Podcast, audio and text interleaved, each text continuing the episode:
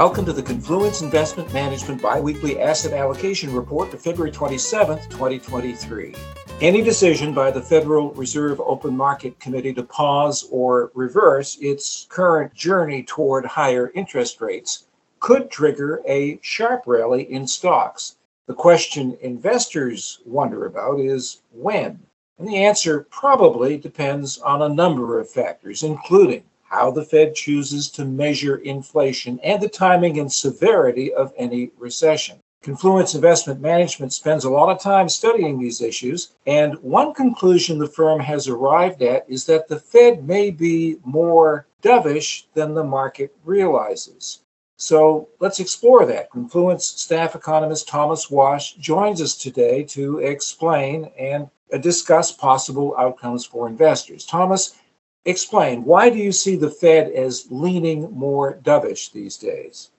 I wouldn't go as far as to say that the Fed has become more dovish as of late, especially after the strong employment and retail sales figures in January. However, I do believe that the newest members being added to the committee are more dovish than the members that they are replacing. For example, in Touch, Capital Markets Hawk Scale, we used to rank each new member out of five, with one being a complete dove and five being a complete hawk. Our analysis shows that the previous group was relatively neutral, whereas this new group is slightly dovish.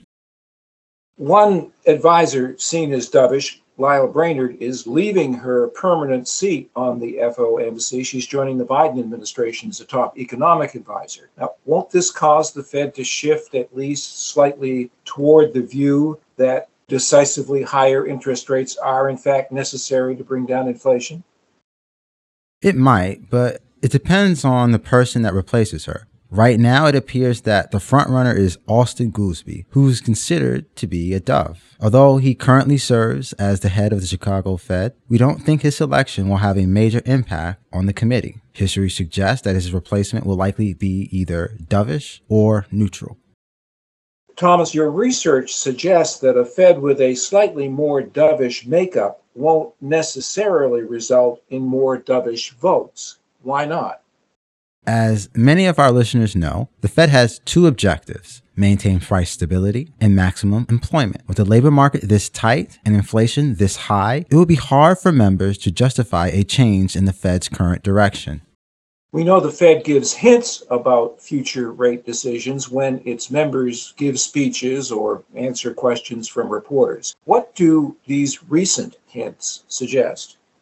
Well, these hints are designed to help investors learn about the F O M C committee's thought process. Recently, Fed officials have become more hawkish after the latest C P I report missed expectation. Although it is too soon to say that the Fed will increase the number of hikes in response to the data, it is safe to assume that the committee is uncomfortable with pausing rates after its March meeting.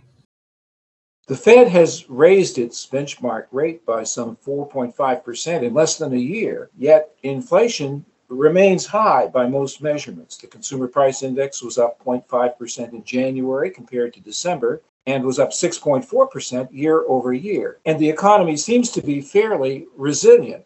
Why aren't higher interest rates having more of an effect on inflation and the economy? Well, it is important to remember that inflation has decreased significantly since it peaked in July of last year. That said, much of the stubbornness in inflation has come from areas with an extreme reporting lag. For example, although home prices have slowed and in some places fallen in recent months, shelter prices, as measured by C P I, continues to accelerate. Rents and owners' equivalent rent prices generally lag the home price index by about six to nine months. As a result, much of the deceleration in housing prices should be reflected in the inflation data by April or May of this year. Another issue is that certain sectors, such as food, transportation, and energy, are also affected by other exogenous factors, such as weather and geopolitics. As a result, they are less sensitive to interest rate changes. So, do you think the C P I is an accurate barometer of inflation? Well, the C P I index uses a Lael Brainard index, which means it does not really take into account any substitution effect as prices rise. This can be good and bad. It is good because it gives you an idea of the change in the prices of goods and services. It is bad because it assumes that consumer baskets are not impacted by price changes. If you are asking me if C P I is the ideal index for tracking the inflation experience of households, I would say no. The P C E index is probably better as it uses a Fisher index, which includes a measure that accounts for any possible substitution of goods and services. What inflation readings does Confluence Investment Management value most, and what are they telling us? As a firm, we try to keep track of all the inflation data tracked by the B L S and B E A. However, the C P I index is likely the one we cite in our meetings simply because we believe it has the biggest impact on markets. Another index we have been tracking lately is P P I, specifically trade services. This figure looks at the margins that wholesalers and retailers are receiving. We suspect that elevated profit margins can partially explain how firms have been able to increase hourly wages above their pre-pandemic rates. We believe that a decline in margins will likely weigh on wage pressures that impact inflation. Thomas, what inflation reading does the Federal Reserve seem to value highly? The Fed's preferred measure is the P C E index because it best reflects the inflation experience of everyday households.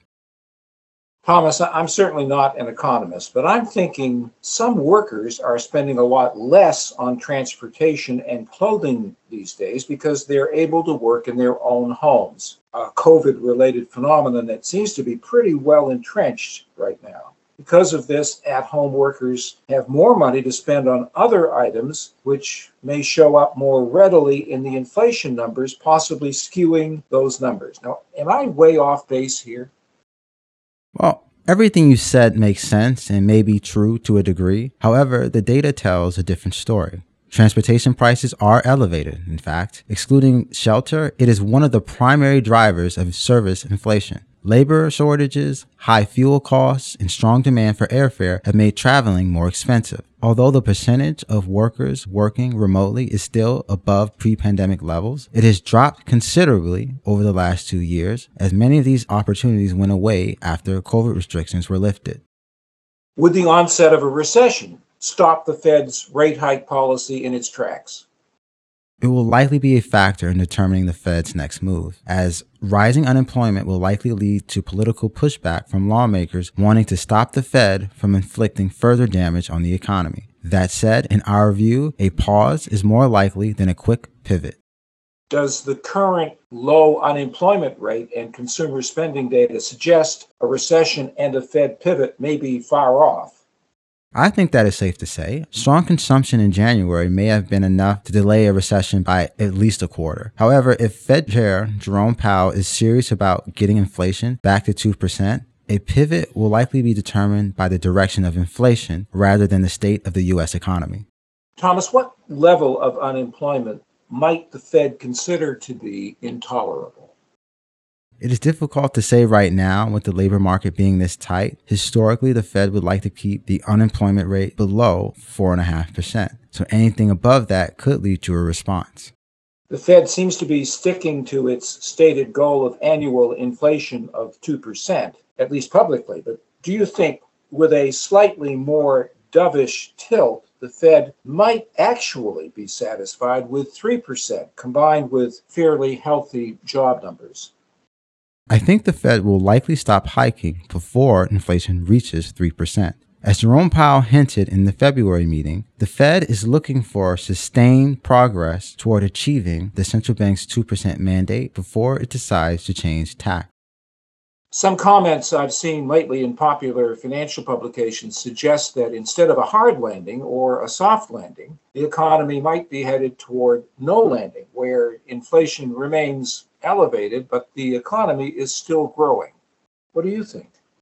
Inflation estimates vary amongst members of the asset allocation team. I have to admit, I'm probably the most optimistic that inflation will fall within two to three percent over the next couple of years. Thus, I don't have much faith in the no landing scenario. That said, I think the Fed's history suggests that a hard landing is more likely than not. You've said that the composition or makeup of the current Fed may be leaning more dovish. Is this conclusion enough to alter investment strategy right now? Although the committee may be leaning dovish, the group is still constrained by the economy. As long as inflation is elevated and the labor market remains tight, the Fed will find it difficult to justify a change in its current policy path. Thus, the new committee leaning should not alter your investment strategy for now, but may be important if the economy falls into recession.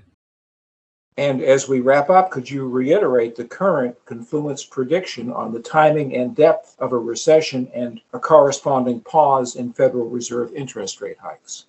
Yes, we anticipate a garden variety recession and a Fed pause to take place in the second half of the year. Thank you, Thomas. Our discussion today is based upon sources and data believed to be accurate and reliable. Be aware that opinions and forward-looking statements expressed are subject to change without notice. This information does not constitute a solicitation or an offer to buy or sell any security. Our engineer is Dane Stoll. I'm Phil Ander.